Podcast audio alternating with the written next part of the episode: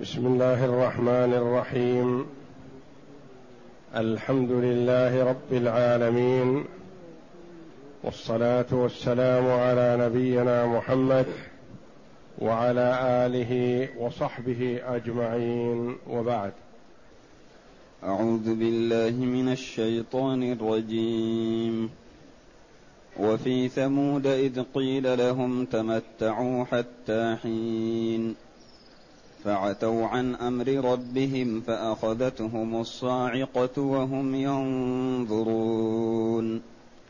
فما استطاعوا من قيام وما كانوا منتصرين. وقوم نوح من قبل إنهم كانوا قوما فاسقين.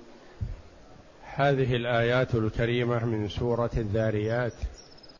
جاءت بعد قوله جل وعلا وفي موسى إذ أرسلناه إلى فرعون بسلطان مبين فتولى بركنه وقال ساحر أو مجنون فأخذناه وجنوده فنبذناهم في اليم وهو مليم وفي عاد إذ أرسلنا عليهم الريح العقيم ما تذر من شيء أتت عليه إلا جعلته كالرميم.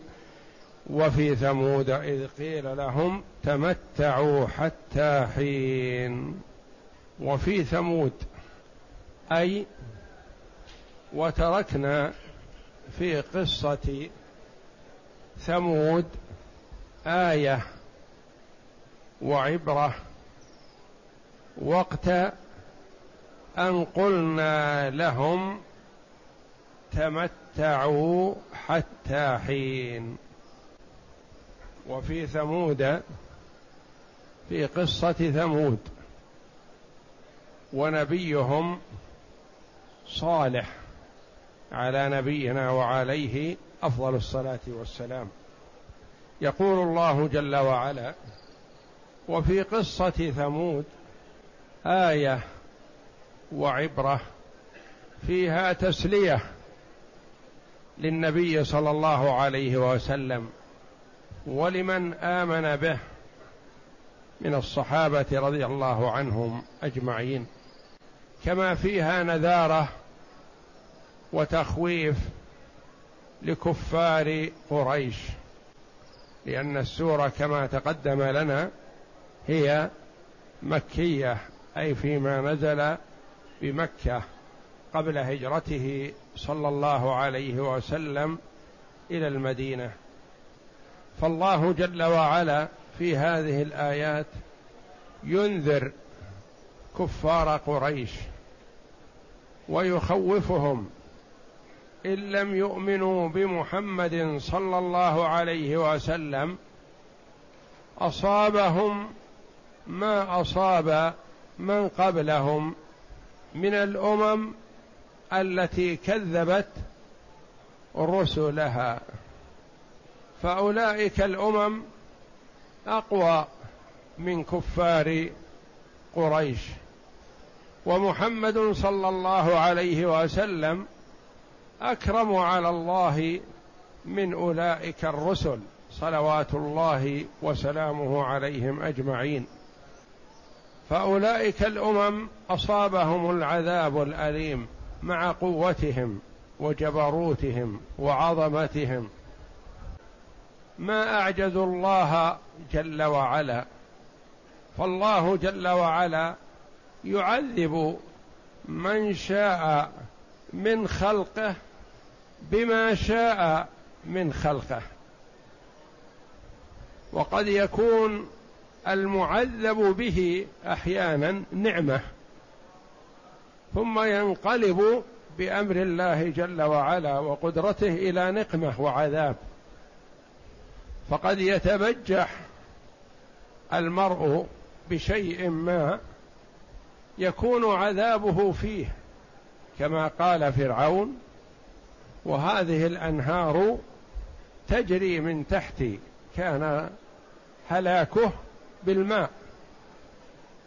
وفي ثمود إذ قيل لهم تمتعوا حتى حين فعتوا عن أمر ربهم.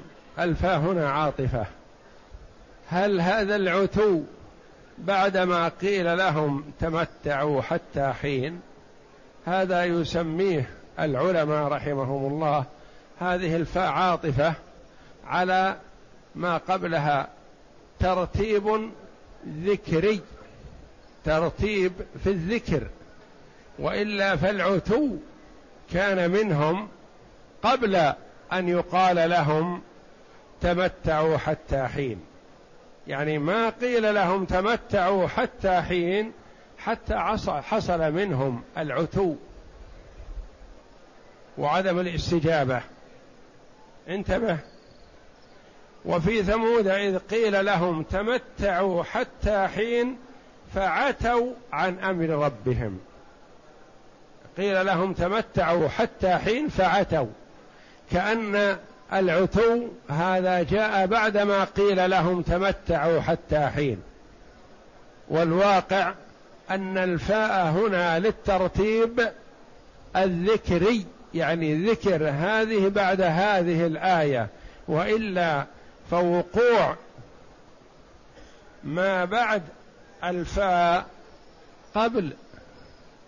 فعتوا عن أمر ربهم فلما حصل منهم العتو والتجبر والتكبر وعصيان الرسول قيل لهم تمتعوا حتى حين تمتعوا حتى حين. ما هو هذا الحين؟ هو ثلاثة الأيام التي أنذرهم صالح عليه الصلاة والسلام. تمتعوا في داركم ثلاثة أيام ذلك وعد غير مكذوب. قال سيب لما عقروا الناقة قال لهم صالح عليه الصلاة والسلام سيأتيكم العذاب بعد ثلاثة أيام.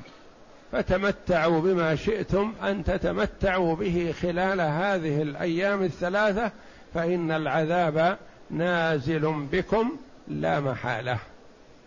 فعتوا عن أمر ربهم العتو التجبر والتكبر والبعد عن طاعة الله جل وعلا. فأخذتهم الصاعقة. أخذتهم الصاعقة بعد مضي ثلاثة الأيام التي أنذرهم صالح. والصاعقة كل عذاب نازل من السماء مهلك. يقال له صاعقة سواء كان نار أو كان صيحة من السماء صاح بهم جبريل عليه الصلاة والسلام أو أرسل الله عليهم نارا من السماء. كل هذا يقال له صاعقة أي صعقتهم. أرسل الله عليهم صاعقة فصعقتهم أهلكتهم. فأخذتهم الصاعقة وهم ينظرون. جاءتهم نهارا في وضح النهار ينظرون إليها. وذلك زيادة إيضاح بأنهم لا مفر لهم ولا ملجأ لهم ولا يستطيعون أن يتخذوا شيئا لأنها لو كانت هذه الصاعقة جاءتهم في الليل وهم نائمون قد يقال جاءتهم على غرة وإلا كان استطاعوا أن يسلموا منها لكنها باغتتهم وهم في نومهم. فقال الله جل وعلا وهم ينظرون لكن لا مفر لهم ولا محيط ولا محيص ولا يستطيعون أن يتخذوا أي شيء حينما يأتي عذاب الله. لأن المخلوق قد يستطيع أن يفر من عذاب مخلوق ما إما بالهرب أو بأن يلجأ إلى من هو أقوى منه أو بأن يتخذ حصن حصين يمنعه من عذاب هذا المخلوق ومن التسلط عليه كما يتخذ الحصون عن الأعداء. لكن عذاب الله جل وعلا إذا جاء لا محيص ولا محيد عنه ولا مهرب ولا ملجأ ولا أحد يستطيع أن ينقذ منه. فما استطاعوا من قيام وما كانوا منتصرين. فما استطاعوا من قيام. الإنسان إذا نزل عليه العذاب أو توعد بعذاب قام وقاوم وهرب وعمل شيئا ما يريد أن يسلم به من هذا الشيء. لكن الله جل وعلا قال فما استطاعوا من قيام. جاءهم وهم قعود ما استطاع الواحد منهم أن يقف حتى يقاوم. فإذا كان ما استطاع أن يقف فمن باب أولى أن لا يستطيع أن يقاوم عذاب الله جل وعلا. ما استطاعوا أن يتخذوا أي شيء حينما نزل بهم العذاب. حتى القيام من جلوسهم ما استطاعوا. أتاهم وهم على حالهم وما استطاعوا أن يتخذوا أي ملجأ أو مهرب. وما كانوا منتصرين. قد يكون المرء يأتيه عدو له فيبقى على حالته ما يهتم له لأنه عارف أنه سيغلبه. بجنده لديه جند يدافعون عنه وهو هادئ مستقر في قصره أو حصنه أو في أي مكان. لكن هؤلاء لا. ما استطاعوا من قيام أي حركة. وما كانوا منتصرين. كل هذا إيضاح ونفي لأن يكون لهم أي اتخاذ أي عمل اتخاذ أي عمل ينجيهم من العذاب. ما يستطيعون. وما كانوا منتصرين ما كانوا مدافعين وما يتوقع أن ينتصروا أو يسلموا من عذاب الله جل وعلا. مع قوتهم وغلظتهم وقسوتهم ما استطاعوا أن يتخذوا أي شيء لما جاء عذاب الله. وقوم نوح من قبل إنهم كانوا قوما فاسقين. اقرأ. وفي ثمود إذ قيل لهم تمتعوا حتى حين. قال ابن جرير رحمه الله يعني إلى وقت فناء آجالكم. يعني بقي من آجالهم الأيام الثلاثة التي توعدهم نوح توعدهم صالح عليه السلام بأن العذاب نازل بهم بعدها. نعم. والظاهر أن هذه كقوله تعالى وأما ثمود فهديناهم فاستحبوا العمى على الهدى فأخذتهم صاعقة العذاب الهون. هديناهم دللناهم وبينا لهم لا هديناهم هنا بمعنى وفقناهم لأن من وفقه الله جل وعلا فلا خاذل له ومن ألهمه الله جل وعلا الهدى والصواب أخذ به. لكن كما عرفنا أن الهداية تأتي بمعنيين بمعنى الدلالة والإرشاد وبمعنى التوفيق والإلهام. وكلاهما ورد في القرآن. الدلالة بمعنى التوفيق والإلهام كما في قوله جل وعلا إنك لا تهدي من أحببت ولكن الله يهدي من يشاء. فالرسول عليه الصلاة والسلام لا يستطيع أن يوفق شخصا للإيمان والإسلام لم يرد الله جل وعلا له ذلك. وهداية بمعنى الدلالة والإرشاد كما في قوله تعالى وإنك لتهدي إلى صراط مستقيم. قد يقول قائل مثلا كيف أثبت الهداية في آية ونفاها في آية أخرى؟ وإنك لتهدي إلى صراط مستقيم هذا إثبات. إنك لا تهدي من أحببت. هذا نفي. نعم. نقول المثبت بمعنى الدلالة والإرشاد. لأن الرسول يدل ويرشد عليه الصلاة والسلام. وهذه لله جل وعلا كما في قوله وأما ثمود فهديناهم. بمعنى الدلالة والإرشاد. وللرسل صلوات الله وسلامه عليهم أجمعين. ولكل من دعا إلى الله على بصيرة فإنه يهدي يدل ويرشد. وأما الهداية بمعنى التوفيق والإلهام فهذه لله جل وعلا وحده لا يشاركه فيها غيره. وأما ثمود فهديناهم بمعنى دللناهم وأرشدناهم وبينا لهم فاستحبوا العمى على الهدى. ما قبلوا الهداية. ما قبلوا الدلالة والإرشاد. وهكذا قال ها هنا وفي ثمود إذ قيل لهم تمتعوا حتى حين فعتوا عن أمر ربهم فأخذتهم الصاعقة وهم ينظرون.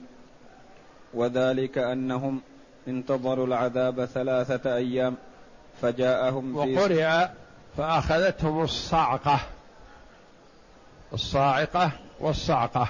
نعم. فجاءهم في صبيحة اليوم الرابع بكرة النهار فما استطاعوا من قيام أي من هرب ولا نهوض. وما كانوا منتصرين أي لا يقدرون على أن ينتصروا مما هم فيه. وقوله و وقوم نوح من قبل إنهم كانوا قوما فاسقين. وقوم نوح بالنصب وقوم نوح بالجر يجوز الأمران وكلاهما قراءة سبعية. وقوم نوح بالنصب وأهلكنا قوم نوح وبالجر وفي قوم نوح. من قبل يعني من قبل هؤلاء لأن نوح عليه الصلاة والسلام هو أول الرسل صلوات الله وسلامه عليهم أجمعين. فهو قبله أنبياء عليهم الصلاة والسلام آدم وإدريس. وأما الرسل فهو أولهم عليهم الصلاة والسلام. ومن المعلوم أن كل رسول نبي. وليس كل نبي رسول. فآدم عليه الصلاة والسلام نبي لكن ليس برسول. وإدريس قيل إنه هو جد نوح. نبي وليس برسول. ونوح عليه الصلاة والسلام رسول ونبي. فكل رسول نبي وليس كل نبي رسول. ولذا قال الله جل وعلا من قبل يعني من قبل هؤلاء فهو قبل عاد وثمود وفرعون وقومه قبل هؤلاء كلهم. وقوم نوح من قبل إنهم كانوا قوما فاسقين. وصفهم الله جل وعلا بالفسق لأنهم تمردوا على نوح عليه الصلاة والسلام أشد التمرد. مكث فيهم يدعوهم إلى الله جل وعلا ألف سنة إلا خمسين عاما في دعوته إلى الله لقومه ألف سنة. إلا خمسين عاما. عمره في الدعوة في دعوة هؤلاء في دعوتهم إلى الله إلى أن أغرقهم الله جل وعلا وسلم هو ومن آمن به في السفينة. هذه المدة الطويلة ألف سنة إلا خمسين عاما ما آمن به إلا أعداد قلة. من حملته السفينة. وسفينة من صنع البشر من صنع نوح عليه الصلاة والسلام. مع ما حمل فيها كما ورد من الدواب والحيوانات والطير لأن الله جل وعلا أمره أن يصنع السفينة من أجل أن يحمل فيها. من أراد الله جل وعلا له النجاة والسلامة. من المؤمنين ومن الحيوانات والطير حتى يبقى هذا الجنس.